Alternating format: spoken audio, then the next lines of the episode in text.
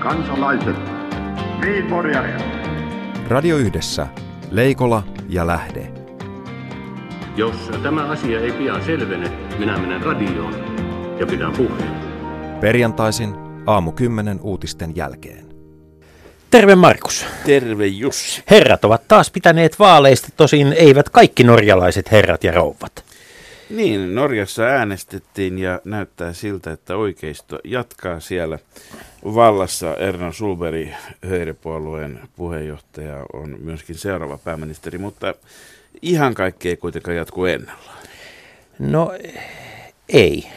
Tietysti siellä on ää, Norjassa, ää, Norjassa on sellainen tilanne, jossa siis suuret puolueet ovat pitäneet ikään kuin nämä, nämä asemansa. Tosin sekä Höyre, konservatiivinen vallassa ollut puolue, jatkaa vallassa. Sitten taas työväenpuolue otti pataan oikein kunnolla. 16 vuotta on edellisestä yhtä huonosta tuloksesta. Ja Mutta edelleenkin ollaan kuitenkin siellä niin kuin 25 prosentin Kyllä paremmalla, jo, joo, mutta- paremmalla puolella, kuten, kuten Ruotsissakin, jossa, joo, jossa toki on myöskin tullut takaiskuja, niin siitä huolimatta niin ne on hyvin, hyvin 10 prosenttia enemmän kuin Suomen demarit. juuri näin, mutta et, tota, sitten tavallaan niin kun, ää, se kysymys on siitä, että siellä Jonas Töre ei ole pystynyt vakiinnuttamaan ää, omaa asemaansa semmoisena uskottavana työväenpuolueen johtajana ja kyllä siellä jo rehellisesti sanottuna verta haistellaan, että milloin, milloin tulee lähtö.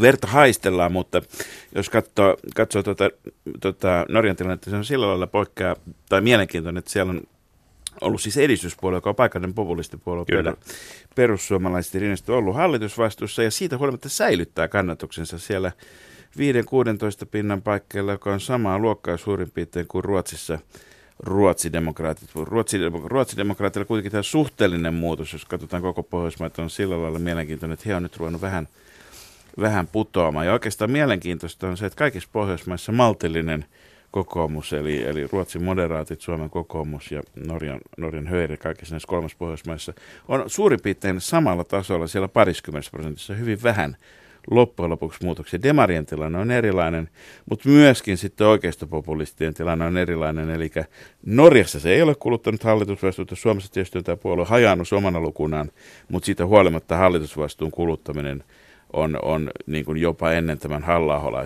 perussuomalaisten, uuden perussuomalaisten syntyä ollut, ollut ihan omaa luokkaansa. Et ei mitään oikeastaan niin kuin voisi sanoa, että Pohjoismaat menis, vaikka on paljon yhteistä, niin ei mene samaa tahtia. Se, mikä on mielenkiintoista Norjan tuloksessa, on kuitenkin, että voi sanoa se, että talous, siis tämä kansainvälisen talouden, Euroopan talouden suhdannekäänne positiiviseen luultavasti pelasti Erna Sulberi. Että se lähti hallituksen kannatus nousuun ja sehän ilmiö näkyy Suomessakin, että siellä on, että näyttää tällä hetkellä siltä, että, että ilman tätä kansainvälisen talouden tuomaa kansallisen taloustilanteen kasvua ja työllisyyden kasvua, niin, niin hallituspuolueet olisivat kokonaisuutena, tota, vaikka Suomessakaan ei kokonaisuutena voi, voi kauhean hyvin, mutta olisivat vielä huonommasta. Niin Erna Sulberg pelasti myös sellainen toinen asia, joka liittyy tähän Norjan vaalijärjestelmään, ja se on se, että siellä on tämmöinen neljän prosentin äänikynset, ja alle neljä prosenttia saaneet puolueet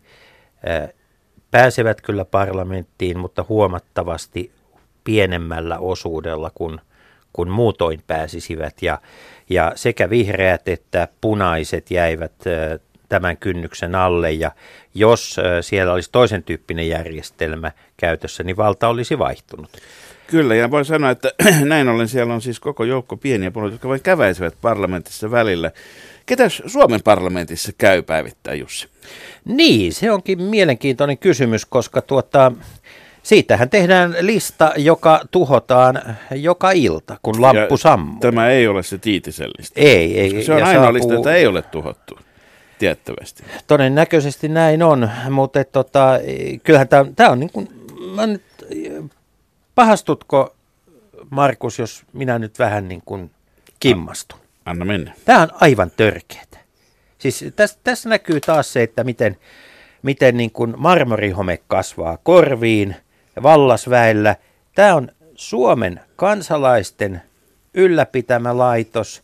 Suomen kansalaisilla on täysi oikeus tietää, ketä siellä käy ja ketä Eihän, ei. eihän sitä listaa ruvettu tuhoamaan ennen kuin pyydettiin tietoja siitä. Kyllä, juuri näin. Ja minä, minä väitän, että suurin syy siihen on se, että on niin monta kansanedustajaa, jota kukaan ei käy tapaamassa, koska he eivät ole kiinnostavia ja he eivät tee aktiivisesti töitään. Ja tästä syystä ei haluta näyttää sitä, että valtaosalla kansanedustajista ei ole vieraita. Tämä on aivan törkeää. Minusta, minusta tähän on olemassa ratkaisu, joka se on se, että ryhdytään pitämään varjolistoja. Ryhdytään tuottamaan niin monta erilaista listaa, joiden sisältö poikkeaa toisistaan, että kukaan ei pysy enää niiden Olen perässä. laskenut eduskuntatalon ovien määrän ja mulla on aikamoinen kä- selkeä käsitys siitä, että miten voitaisiin tällaista listaa ryhtyä ylläpitämään. Se vaatisi noin 30 henkilöä, jotka tekisivät sitä niin kuin vuoro, vuorotyössä ja kysyisivät kaikilta sisäänmenijöiltä, kuka olette ja ketä menette tapaamaan. Niin, tai mahdollisesti olla kansanedustaja itse peräti.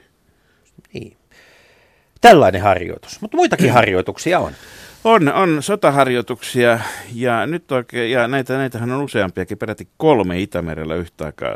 Jussi, osaatko sanoa, miten, miten tämä Itämeren laivastojen sapelinkallistut, miten ne liittyvät siihen, että meillä on, on sellainen rataosuus olemassa, jota ei juurikaan käytetä henkilöliikenteeseen enää kuin Hyvinkää, Lohja, Karjaa?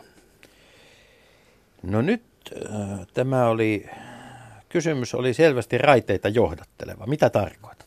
Tarkoitan sitä, että nämä, tämä Itämeren, niin kuin se, että se on aina ollut, pitkään ollut strategisesti nimenomaan laivasto merkittävä. Toisin sanoen vaikka suorin tie Pietarin ja Berliinin välillä, joka on se, mitä yleensä on kuljettu kiväärit mukana, niin, niin menee, menee tuosta Baltian läpi ja maantietä pitkin, niin, niin meritie on aina ollut varteuttava vaihtoehto. Ja, ja, ja silloin kun rautatietä lähdettiin rakentamaan pääkaupungista Pietarista länteen 1860-luvulla, niin varmuuden vuoksi maihin nousujen pelossa sitä ei rakennettu rantaradalle.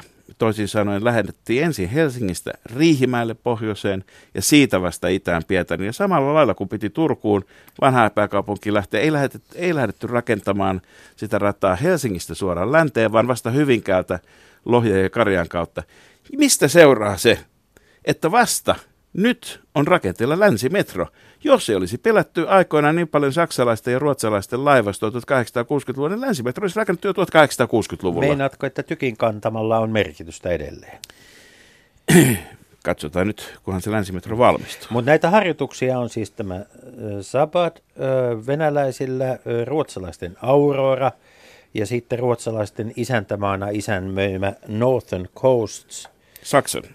Äh, Saks- saksalaisten ra- tota, rannikkoharjoitus on kolmantena myöskin vielä. Kyllä, joo. Ja sitten, mutta neljäntenä. kaikkein suurin ja pitkäaikaisin ja kallein harjoitus on vielä mainitsematta. No, Se on tämä Suomen sote-harjoitus. Radio Yhdessä. Leikola ja Lähde.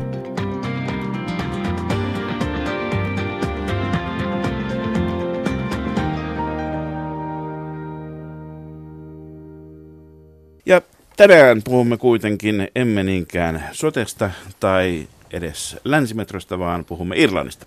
Tervetuloa Brendan Humphreys ja Kiitos. Juha Parikka. Kiitos.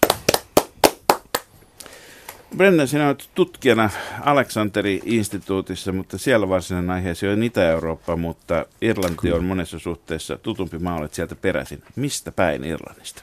Mä olen syntynyt Dublinissa. Ja Dublin on, kuten kaikki tiedämme, niin eittämättä Etelä-Irlantia, tai itse asiassa sellaista termiä kuin Etelä-Irlanti ei taideta missään käyttää. On, on, on ainoastaan Pohjois-Irlanti ja Irlanti. Kyllä, joo. Tai joskus tota, Irlannin tasavalta.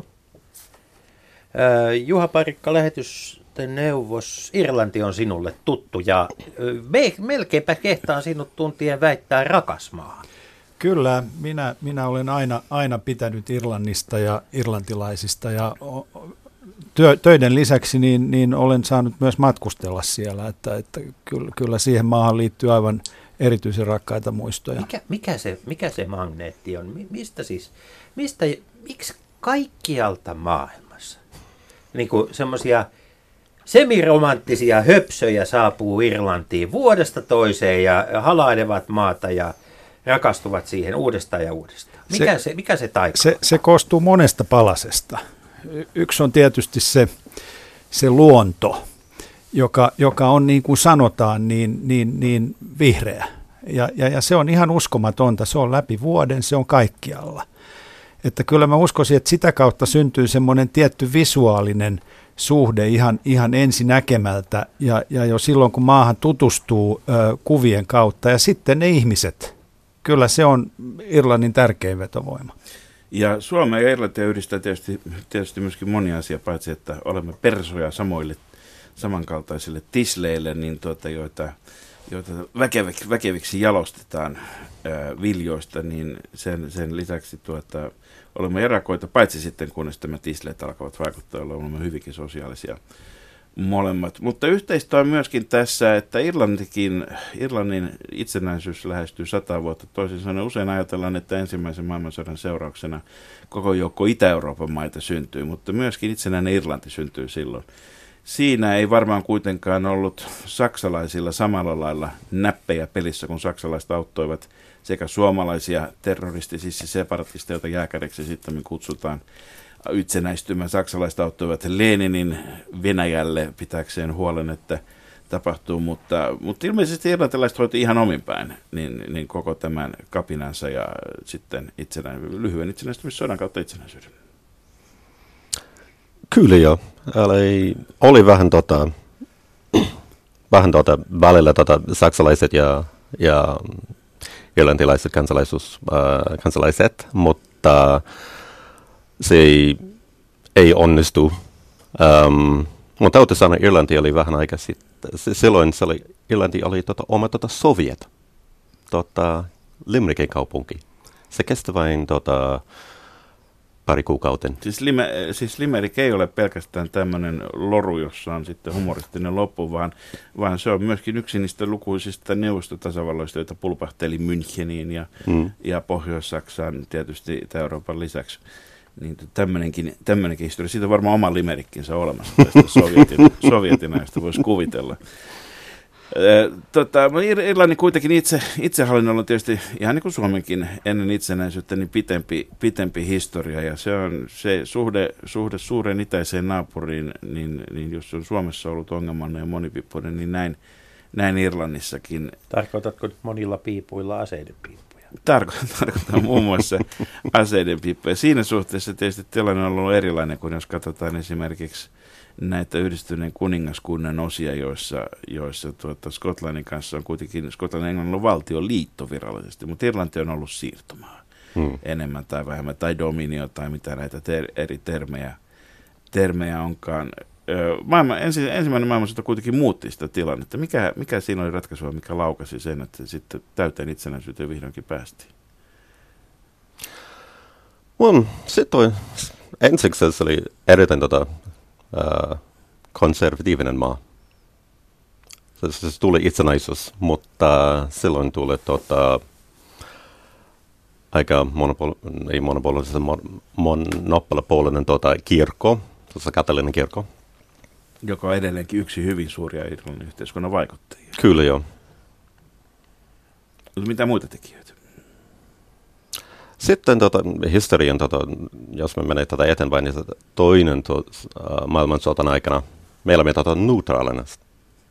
Siis meillä ei ole tota, tota historian tota, se, se käyttää tota, sama tota, kuin tota, koko Eurooppa. Ja irlantilaiset puhuu edelleenkin puolueettomuudesta paljon enemmän kuin esimerkiksi suomalaiset. Mistä, mistä tämä johtuu vai onko se, onko se vaan niin helppo olla siellä Englannin ja Amerikan välillä, että sillä ei ole niin mitään merkitystä? Vai mistä johtuu tämä voimakas tahto puolueettomuuteen? se ei oli noin helppo, mutta... Juha Parikka. No Irlantihan on yhä virallisesti puolueeton päinvastoin kuin Suomi.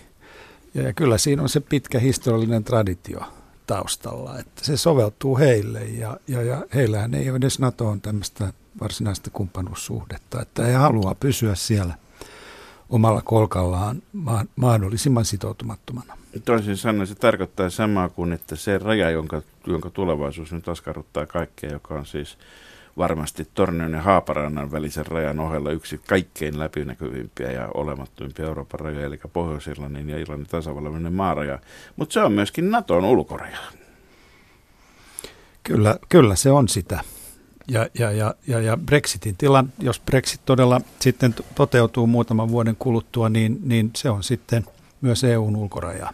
ja, ja se on ensimmäistä kertaa. Niin, Pohjois-Irlannissa asuvat äh, arviolta 1,8 miljoonaa ihmistä voivat itse valita kansalaisuuden. Ovatko he Irlannin vai, vai, tuota, vai Iso-Britannian vai molempien kansalaisia? Äh, miten tällainen, jos ajatellaan niin kuin ihan diplomatian näkökulmasta näitä, näitä Brexit-neuvotteluja, Juha Parikka, miten tällainen ongelma, onko sitä edes ratkaistavissa? Siis syntyykö tässä, tässä niin kuin, ä, tilanne, jossa, jossa EUn ulkopuolella asuu suuri määrä EU-kansalaisia, joilla on EU-kansalaisten oikeudet? Se, toisaalta sehän on, on, on näin jo nyt monen kohdalla, että kyllähän jos suomalainen asuu vaikka Yhdysvalloissa, niin kyllähän hänellä on kaikki EU-kansalaisen oikeudet, oikeudet siinä tapauksessa. Mutta eihän tällaista keskittymää No ei, ei, ei sillä, ei sillä lailla. Täs, tässäkin niin kuin historia, historia kertoo syyt tähän tilanteeseen, että, että kaikki irlantilaiset olivat Britannian kansalaisia ja, ja, ja he säilyttivät näitä oikeuksia. Ja sitten, sitten tämä privilegio on pidetty voimassa pohjois-irlantilaisten osalta ja, ja, ja samoin, samoin siis Briteillä on, on vastaavan tyyppisiä mahdollisuuksia Irlannissa ja taas irlantilaisilla Britannian puolella. Irlantilaisilla on myöskin, irlantilaiset on ollut pitkään iso työvoimareservi myöskin Britanniassa, niin mitä tälle tapahtuu Brexitin myötä?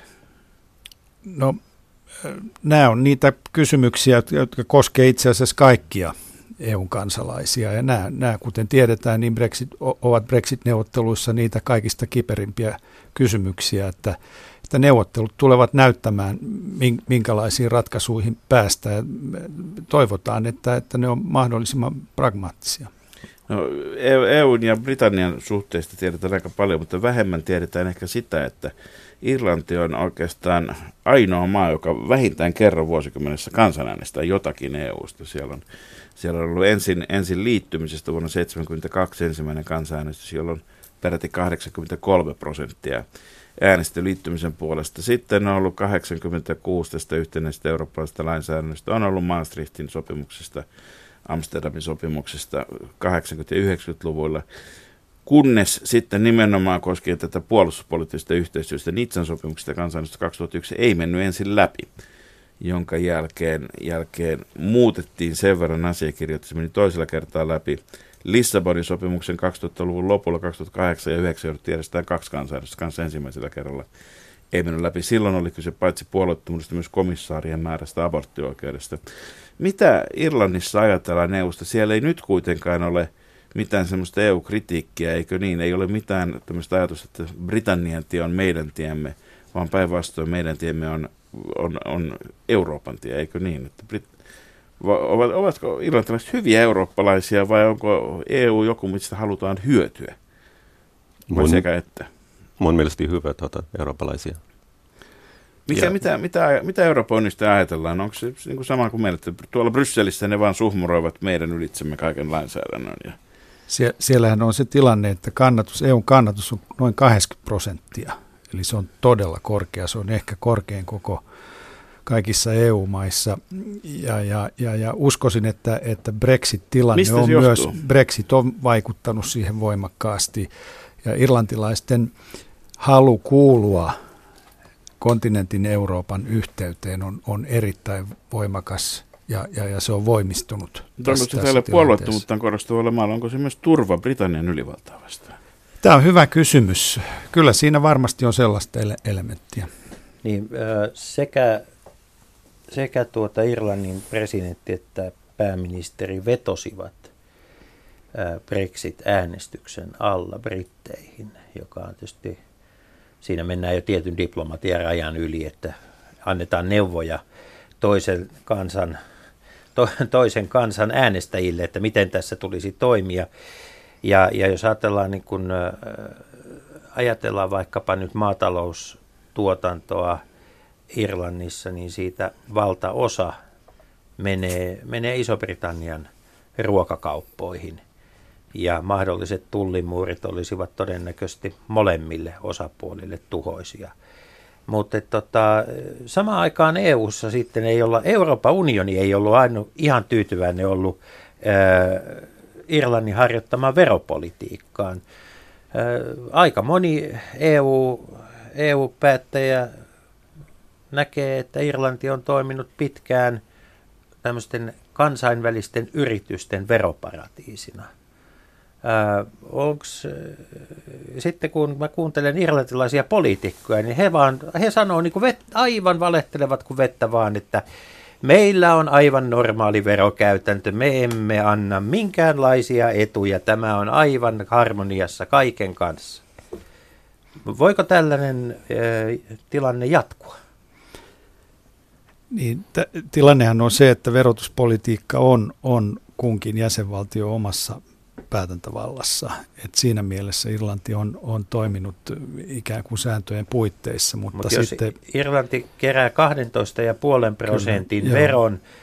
Isoilta yrityksiltä ja nämä yritykset maksaa käytännössä joo. alle prosentin verran eroa, niin jokin minun... Varsinkin amerikkalaiset ja niin. eurooppalaiset pääkonttorit. Niin, jokin, jokin minun mate- ovat matematiikassa. Tähän nimenomaan komissiohan on puuttunut tähän näin ja, ja, ja Appleilla on, on, on langetettu 13 miljardin ekstra vero tässä näin, että, että katsotaan miten siinä tulee käymään.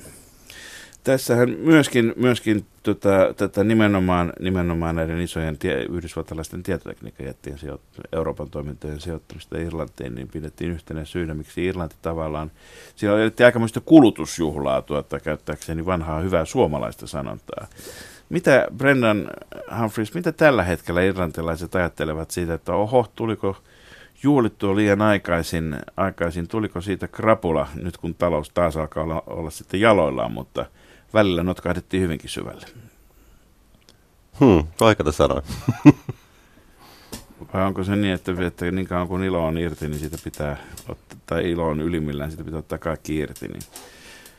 Irlannin, Irlannin talouskriisi, joka kuten hyvin muistetaan, oli yksi niitä Kreikka, Kreikka oli ensimmäinen, Irlanti oli toinen, ennen sitten Espanja kolmantena siinä vaiheessa, kun euro alkoi natista. Ja, ja, mutta se oli ennen kaikkea pankkikriisi Irlannissa. Niin, niin vieläkö, vaikuttiko se Euroopan myönteisyyteen se, että sitten sen jälkeen Euroopasta alettiin, niin kuin, se ei ollut enää pelkästään kivaa, sieltä alettiin antaa ohjeita, kuinka menetellä.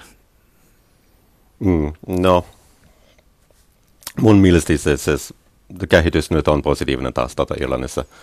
Kyllä oli hirveä krapula, mutta se nyt meni ohi. Ja työttömät tilanne on parempi kuin oli ja pikkuhiljaa. Dublin, no, jos mä, jos mä käytän, se tulee taas kallempi ja, ja esimerkiksi vuokrat menee taas aika, aika kallis. Ja on aika tota positiivinen. Tota. Niin, Dublinissa oli välillä niin kallis vuokrataso, että siellä irlantilaiset itsekään ei ollut varaa asua niin. Eikö niin? Se palautuu vähän samaan nyt, että siellä, mm. siellä on asuntomarkkinat on kyllä kuumentunut aika, aika pahasti. Eli, eli paradoksaalisesti, kun sitten saatiin, saatiin tuota, talouskriisi kuriin ja näillä, näillä toimilla, jotka tietysti niin kuin Euroopasta sitten aika tiukasti niin rahoituksen ehtoina saneltiin, niin, niin, niin onko mitään opittu? Kyllä mä uskoisin, että, että on opittu ja, ja, ja tämä oli hyvä, hyvä tämä sun vanha kunnon termi kulutusjuhlat. Kyllä mä uskoisin, että, että, että, että nykyään pysytään paremmin kurissa, et enää, enää, enää riehanuta vastaavalla tavalla ja se on sitten paljon kiinni siitä, että kuinka hyvin Irlannin, Irlannin hallitus sitten saa pidettyä, pidettyä kulutuksen kurissa ja, ja kohtuullisena, että ei enää lähdetä – samoihin juhliin kuin, kuin kymmenen vuotta sitten.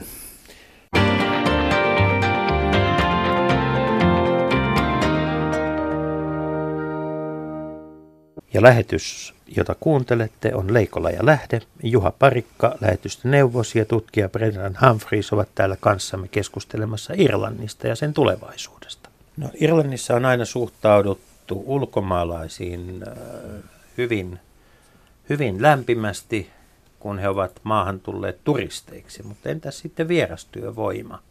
Miten, äh, miten tuota, Brendan, miten, miten vierastyövoimaan suhtaudutaan? Kun ihminen tulee Puolasta tai muualta. EU-alueelta. Miten hänet otetaan vastaan?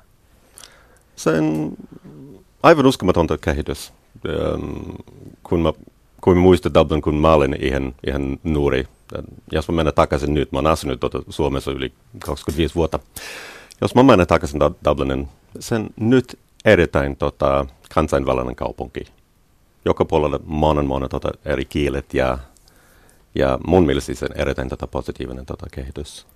No Irlanti, Irlannista on aina lähdetty myös maailmalle töihin. Mm. Siis, äh, Yhdysvalloissa ei oikeastaan voi menestyä poliitikkona, jollei ole, ole jonkinlaista tuttavuutta tai lähipiirissä ainakin pitää olla joku irlantilaistaustainen taustainen neuvonantaja. Se on ja... 40 miljoonaa irlantilaisperäistä Yhdysvalloissa. Se on paljon. Niin. Se on paljon enemmän kuin Irlannissa. kyllä. kyllä. Joo, kyllä. Ja, ja tuota, tietysti täytyy muistaa, että siis aikanaan suuren nälänhädän aikana niin äh, kahdeksasta miljoonasta miljoona kuoli ja kaksi miljoonaa lähti maailmalle. Mutta Valtavia tuota, määriä. Mutta miten koetaan, mi, miten irlantilaisuus koetaan? Ajatellaanko Irlannissa, että laitetaan rajat kiinni ja me täällä sisällä olemme irlantilaisia ja muut eivät? Vai koetaanko, että nämä, nämä muualla asuvat irlantilaiset ovat samalla tavalla irlantilaisia? No kyllä, se, se onnistui näin. Um, mä oon muuttunut aika paljon ja mun mielestä aika positiivinen tuota kehitys ja, ja ilme, ilmeisesti monet tuota ihmisiä, he luulevat, että he ovat tervetulleet ja, ja kyllä, että se, erittäin kiinnistynyt on äh, puolalais, puolalaiset. Irlantilaiset luulevat, että he sopivat hyvin, koska heillä oli myrskyn tuota, katolinen tuota, traditiot ja erittäin tuota, hyvä tuota, työkulttuuri ja muut. Ja, ja mu, mus, mu, musta tuntuu, että he, he sopivat ihan hyvin siinä. Ja tuli tuota, monta tuota, brasilialaiset no, asunut Aha. Irlannista. Tämä oli ihan uutiset mulla. Erittäin iso ryhmä tuota, brasilialaiset. No varmaan tuota, kulttuurishock on, on noin isompi koko tuota Atlantan tuota välillä.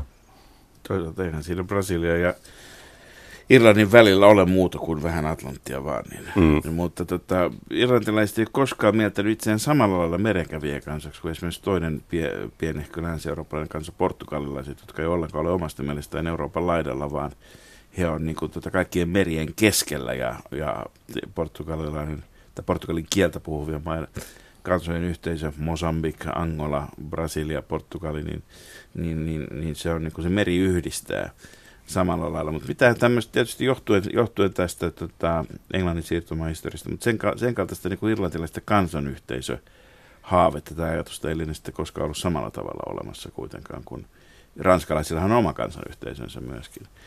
myöskin. Että et, et irlantilaiset niin kuin merenkävijät on tavallaan sekoittuneet brittiläisiin merenkävijöihin aina. Näinkö? Aika hyvä teoria mun mielestä. Niin kyllä, jos me ajatellaan Joo. nyt niin kuin, tunnettuja irlantilaisia, niin kyllä siellä on enemmän euroviisuvoittajia ja, ja tuota, Nobelin kirjallisuuspalkinnon saajia kuin, kuin tuota, tällaisia löytöretkeilijöitä. löytöretkeilijöitä. Sitten esimerkiksi kirjallisuus on nimenomaan mm. oma tiensä kulkenut. Jos ajattelee Samuel mm. Beckett tai James Joyce, niin mm. merkittäviä uudistajia, mutta ei todellakaan mitään valtaverran ihmisiä. Mistä se, mistä se johtuu? Tota, onko, Irlanti, niin kun, onko siinä kulttuurissa jotakin sellaista, joka tuottaa enemmän eksentrikkoja kuin, kuin varsinaisesti hit, hittimaakareita?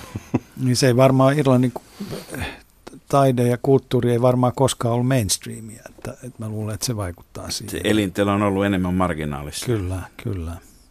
Huolimatta siitä, että Britannian markkinat on siinä ihan vieressä, että sikäli tietysti. Ja niin, niin, niin tila olisi. No, jos ajattelee Irlannin, Irlannin maabrändiä, niin sehän on voittopuolisesti hirvittävän positiivinen. On, on tämä vihreys, on, on, on menninkäiset, on, on iloista juomista, laulamista, irlantilainen kansanmusiikki ja kansan tanssi on maailman kuulua. Riverdance-nimisiä yhtiöitä taitaa olla 17 eri puolilla maailmaa kiertämässä yhtä aikaa kaikilla samaan aikaan oikea koipi ja vasen koipi ylhäällä ylhäällä. Tuota, onko irlantilaiset itse sitä mieltä, että irlantilainen kulttuuri ja tämä, niin mielikuva, että se on, se on vallottanut maailman vai onko se vähän niin kuin, onko, onko irlantilaisilla samanlainen käsitys kuin Suomesta, että mitäköhän ihmettä varten noin muut on meistä kiinnostuneita? Musta tuntuu um, irlantilainen, irlantin kulttuuri on tota enemmän itsevarma nyt tällä hetkellä. Se brändi oli, sanotaan, erittäin hyvä. Ja,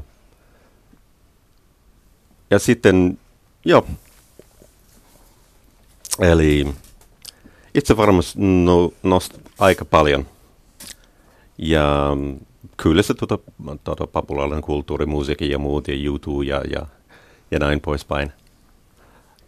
Kun mä olin nuori, monen irlantilaiset luulevat tota, englannin, tota, englannin kieli tota, maailman meille tota, ihan tota, mikä sana, provincial tai jotain. Mutta um, tämä oli, oli muuttunut. Niin, ensi vuonna Irlanti täyttää sata vuotta ja nyt musta alkaa kuulostaa tätä, että, että siitä tulee niin kuin maailmanlaajuiset juhlat, jos siis jos Yhdysvalloissa on 40 miljoonaa irlantilaistaustasta ja kaikki haluavat St. Patrick's Dayna niin kun nostaa lasinsa, niin siinä kuulkaa jo keikermittarit värähtelee. Minä aion ainakin juhlia maaliskuun 17. Niin, mutta... Se on tota, myös syntymäpäiväni, mutta... mutta tuota niin, Irlannissa on ollut pitkä keskustelu siitä, että, että kun, kun maan historia on täynnä poliittisia jakolinjoja, niitä on uskonnollisia jakolinjoja, jotka sitten kulkevat käsi kädessä aika usein, usein niin kuin poliittisten jakolinjojen kanssa, ja sitten on olemassa ihan tämä karttaan aikanaan, voisiko sanoa verellä piirretty viiva, eli raja. Näetkö Juha Parikka mahdollisuuden, että jonain päivänä nähdään vielä Irlannin valtio, jonka rajat kulkevat meressä tai merissä? Tätähän on pohdittu, pohdittu pitkään ja, ja, ja kyllä se muistaakseni on Brendan varmaan tietää sen tarkemmin, mutta kyllähän se on yhä Irlannin tasavallan tavoitteena, että, että koko saari olisi yhtä ainutta valtiota. Ja ky, ky, kyllä se varmaan on, on mahdollista. En, en minä poissulki sitä. Sitä. Se on varmasti vuosikymmenten päässä tästä näin, mutta, mutta kyllä tämä Brexitkin on niin yllättävää, että, että jotkut varteen otettavat tutkijat puhuvat siitä, että yhdistyneet kuningaskunnat saattavat hajota siihen, että Skotlanti lähtee omille teilleen ja ja, Pohjois-Irlantikin, joka on EU-myönteinen, e niin teki, tekisi sitten omia, omia ratkaisuja. Että aika näyttää, en, en, en osaa tähän sen parempaa vastausta antaa. Ja muistamme toki, että koko 70- ja 80-luvun tuntui mahdottomalta, että Pohjois-Irlannin väkivaltaisuudet saataisiin loppumaan mm. ja näin kuitenkin sitten tapahtui.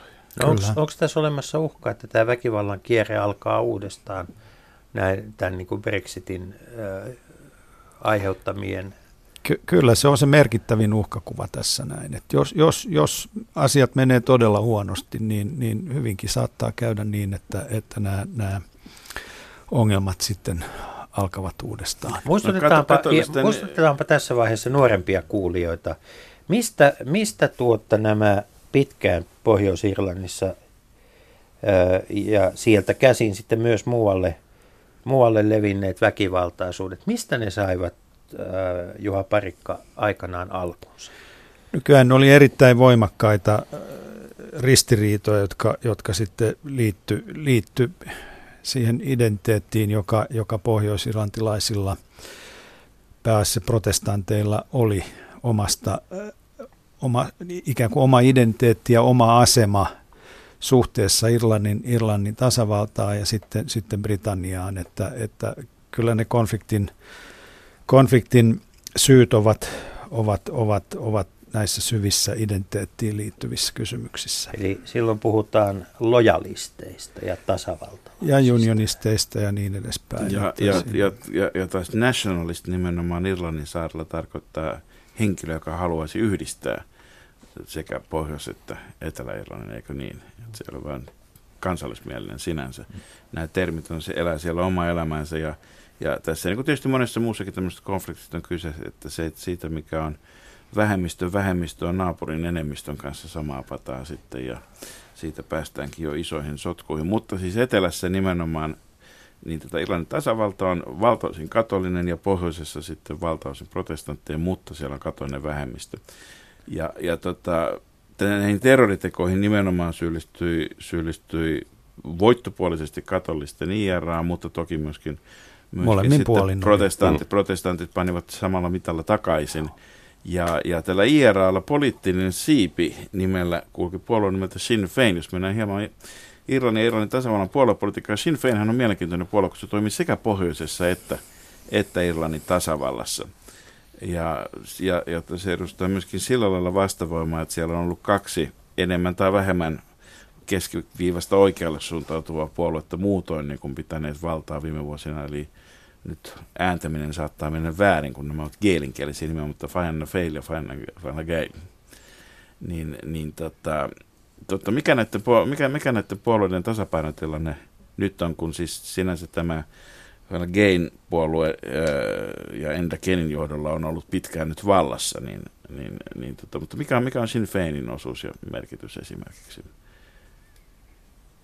No tasavaltan tällä hetkellä Sinn Fein on, onko se not kolmes tota, ja, puoli? Vuoden 2016 vaalien mm. jälkeen.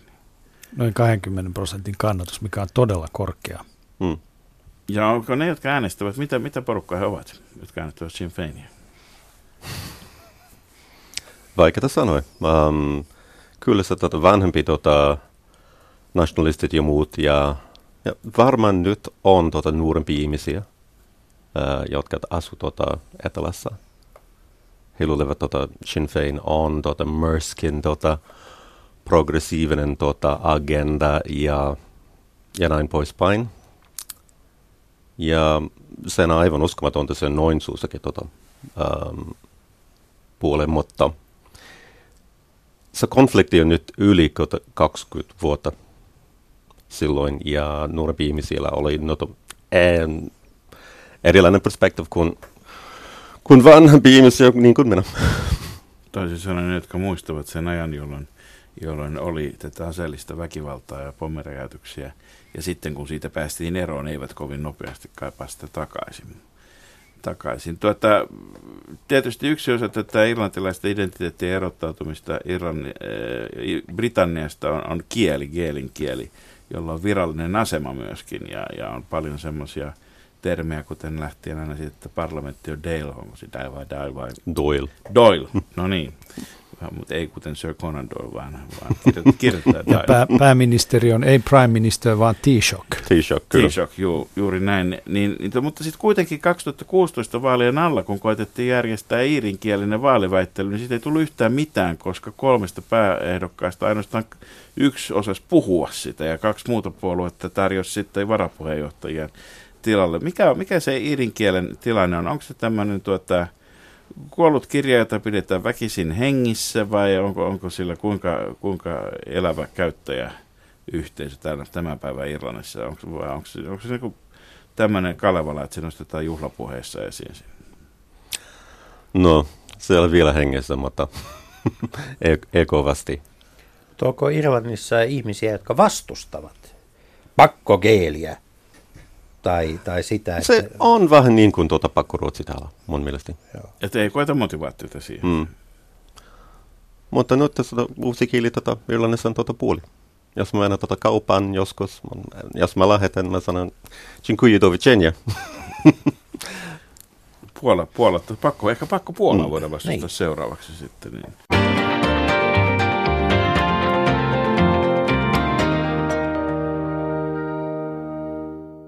Ja ohjelma, jota kuuntelette, on Leikola ja Lähde, ja tänään puhumme Irlannista. Meillä on vieraana täällä ulkoministeriöstä lähetystöneuvos Juha Parikka ja tutkija Brendan Humphreys. Ja sitten eteenpäin. Tuota, minkäla- minkälaiselta näyttää sitten Irlannin ää, teollinen tulevaisuus? Irlannissa on paljon nyt satsattu lääketeollisuuteen. Siellä on ää, nämä amerikkalaiset yhtiöt, jotka jo aikaisemmin mainittiin, niin siellä on, siellä on pääkonttoreiden lisäksi myös muuta toimeliaisuutta. Minkälainen, minkälainen talousmahti Irlanti on ja onko jotain sellaista, mitä me suomalaiset voisimme sillä puolella ottaa, ottaa opiksi? No tuohon listaan voisi lisätä, lisätä vielä finanssisektorin, joka, joka on kasvava, kasvava ala Irlannissa ja nyt, nyt, nyt esimerkiksi Dublinan on hyvin voimakkaasti äh, Lontoon, Lontoon Cityn suuntaan, että, että saataisiin, saataisiin pankkeja ja vakuutuslaitoksia ja niin edespäin. Ja aika hyvin siinä on onnistuttu myös. Kyllä Irlannin taloushan kasvaa hyvää vauhtia tällä hetkellä ja, ja, ja he on saavuttanut sen tason, mikä oli ennen, ennen finanssikriisiä.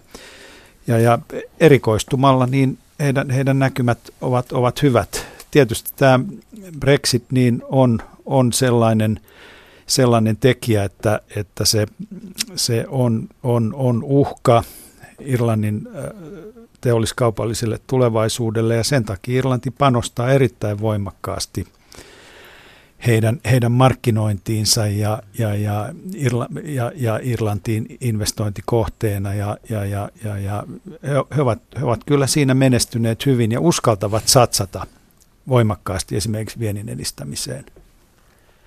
No Irlanti on myös niitä Euroopan maita, joilla, jotka ovat, äh, joilla on sekä presidentti että pääministeri. Tällaisia kummajaisiahan on siis muitakin kuin meillä täällä Suomessa.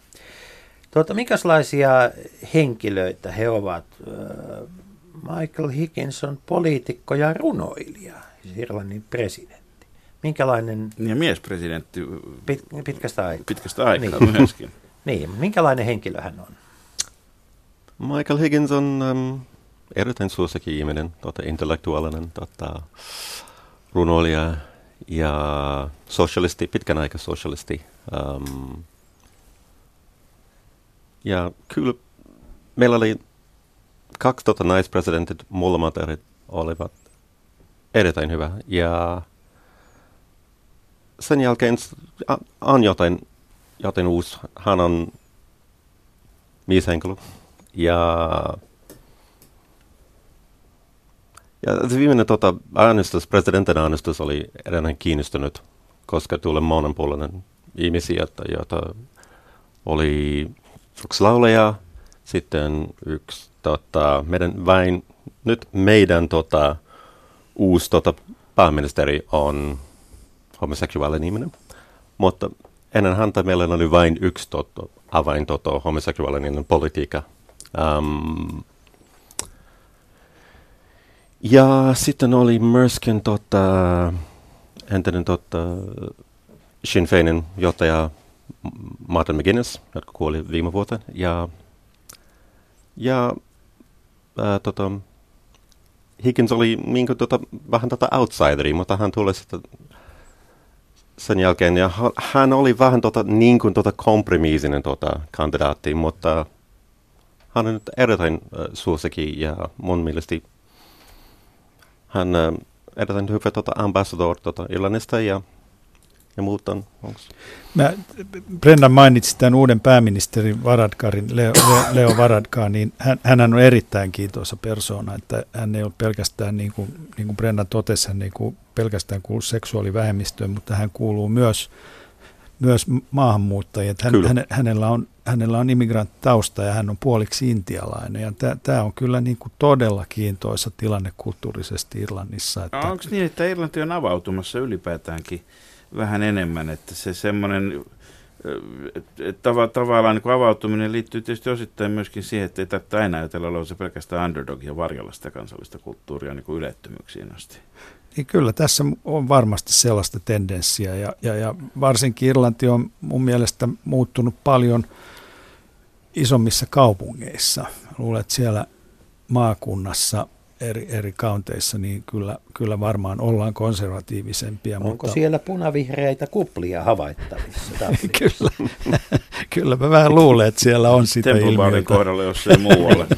Nimenomaan. Tuota, mutta Irlanti on ollut konservatiivinen ja tietysti kirkon iso, iso rooli ja merkitys on, on näyttelyosallisia, vaikka on valittu naispresidenttejä ja muita. Mikä on, mikä on noin eurooppalaisella mittakaavalla, mikä on naisen asema tällä hetkellä Irlannissa? Me tiedämme sen, että esimerkiksi abortit eivät edelleenkään, abortteja varten mennään Pohjois-Irlantiin. niin tota, että, ja ne on ollut, oli yhdessä näistä kansa, EU-kansanäänestyksistäkin hyvin tärkeää, että mitään eurooppalaisia aborttikäsityksiä ei päästä sotkemaan Aborteista elämään. Taitaa olla tulossa kansanäänestys ensi vuonna, eikö, se- eikö se näin ollut? Mutta noin laajemmin, mikä, mikä on, mikä on niin suhteellisella asteikolla naisen asema Irlannissa? Su- hiljaisuus. Niin All, all male panel täytyy ehkä tässä kohtaa todeta. Tuota, palataan tähän, tähän tuota, ää, Leo Varadkarin persoona ja tausta. Minkälainen, siis eh, presidentin asemahan on aika seremoniallinen. ja päinvastoin Kyllä. kuin meillä. Niin, ja, ja, ja tuota, pääministeri, pääministeri on sitten se, se todellinen poliittisen vallan käyttäjä. Minkälainen on Varadkarin agenda?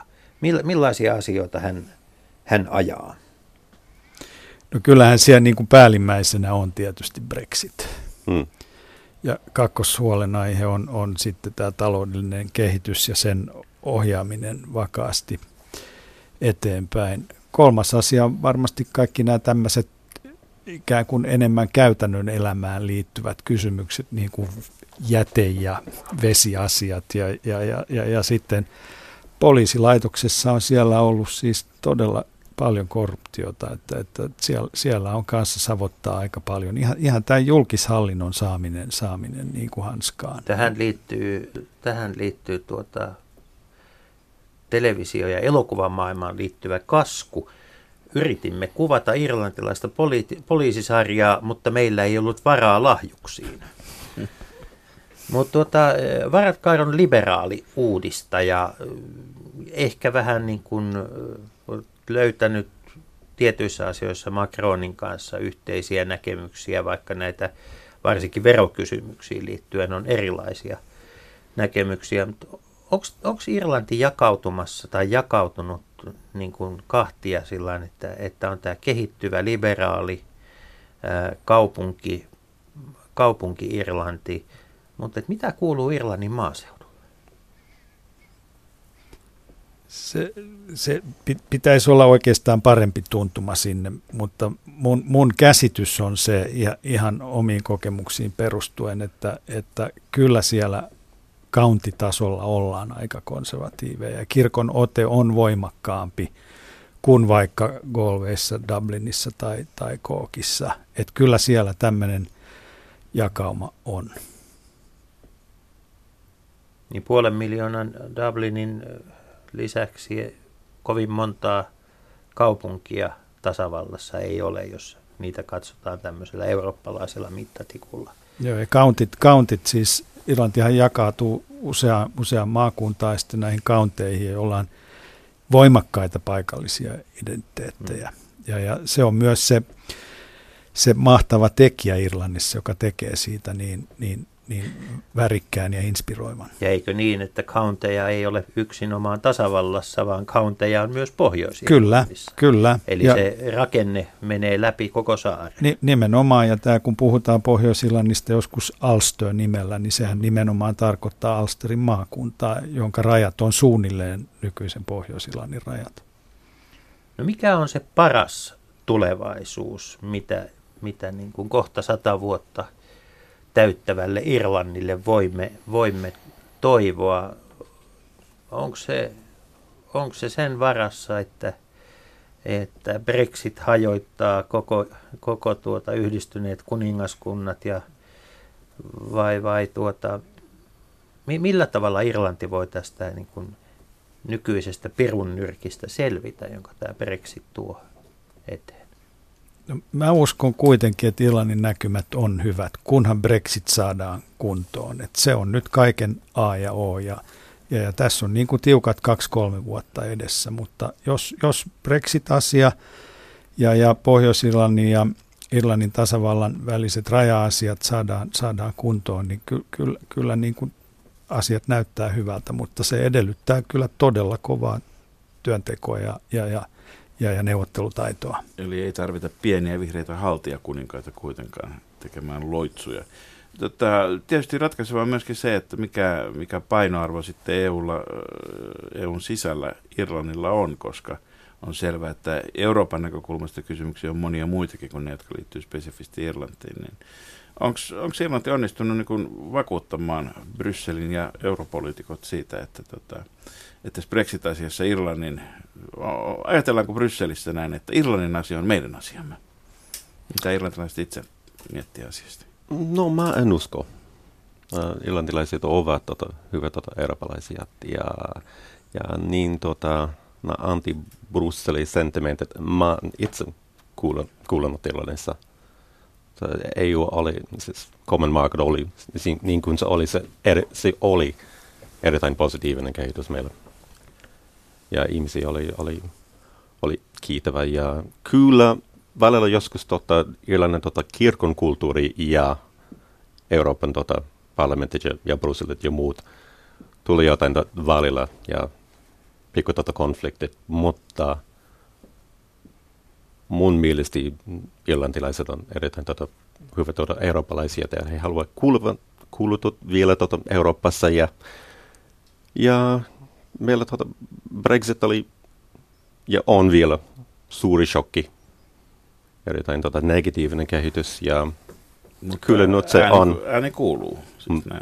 Kyllä, kyllä mun mielestä Irlannin ääni on, on kuulunut Brexit-neuvotteluissa hyvin ja he on saanut viestiään, viestiään perille ja se on, se on kyllä otettu tosissaan, että kyllähän se on näitä isoja asioita, jotka pitää saada nyt tässä aika alkuvaiheessa ratkaistua. Onko meillä Suomen ulkoministeriössä Merikasarmissa myöskin niin vähän semmoinen käytös, että, että tämä on niin yksi näitä koetin kivistä, että jos muut pienet valtiot pitävät yhden pienen valtion puolta, niin ehkä joskus saamme vastapalveluksia sitten myös. Voihan siinä tällaistakin olla, mutta kyllähän tässä kaikista tärkeintä on se, että EU27 pitää yhtä ja, ja, ja tämä on kyllä niin kuin ollut selkeästi se, mitä, mitä on, on tapahtunut. Että kyllä tässä ollaan yhteisessä rintamassa, että ei, ei, se, ei, se, ei se niinkään ole, että pienet ja suuret jotenkin eri veneessä, vaan yhdessä samassa ollaan. No kyllähän tämä näyttää siltä, että Macronin ja todennäköisesti myöskin – myöskin jatkavan Merkelin johdolla. Tässä on niin jonkinnäköistä uutta, uutta tai, tai vanhaa uutta Eurooppaa synnytetään. Niin. niin, kaikki vanha on joskus ollut uutta ja kaikki uusi on aika usein jo syntyessään vanhaa. Varsinkin kun Eurooppaa syystä nimitetään vanhaksi mantereeksi. Niin. Tuota, kiitoksia vierailusta lähetyksessä. Lähetystyneuvos Juha Parikka, tutkija Brendan Humphreys Markus, mikä, se sinun, mikä on sinulle parasta Irlannissa? Kyllä mä viittasin tuon 17. maaliskuuta, että ovat osanneet valita erinomaisen päivän Pyhän Patrikin juhlistamiseen, kun minä voin viettää syntymäpäivää aina samalla kertaa. Mutta toki, toki myöskin lukuisat, lukuisat tuotteet, joita sikäläinen elintarviketeollisuudeksi kutsuttu nestemäinen teollisuuden haara tuottaa, ovat lähellä sydäntä. Hmm. Eikä pidä koskaan unohtaa Johnny Logania, koska tuota, kyllä e, niin kuin, e, maailman politiikkaa seuratessa kannattaa aina silloin tällöin vaan todeta, että what's another year? What's another four years sen sijaan on se kysymys, jonka kanssa saksalaiset painiskelevat. Ja ensi viikolla me Leikolla ja lähteessä käymmekin läpi Saksan tilannetta vaalien alla. saako Mutti Merkel vielä jatkokauden miten voi eurokriittinen oppositio ja mitä ylipäätään Euroopan talousveturille ja mahdille kuuluu näinä turbulentteina aikoina. Oktoberfestejä unohtamatta. Sekä unohtamatta. Mutta nyt oikein hyvää viikonloppua kaikille uskontoon, rotuun, sukupuoleen ja mihinkään muuhun tekijään erikseen luokittelematta. Hyvää viikonloppua.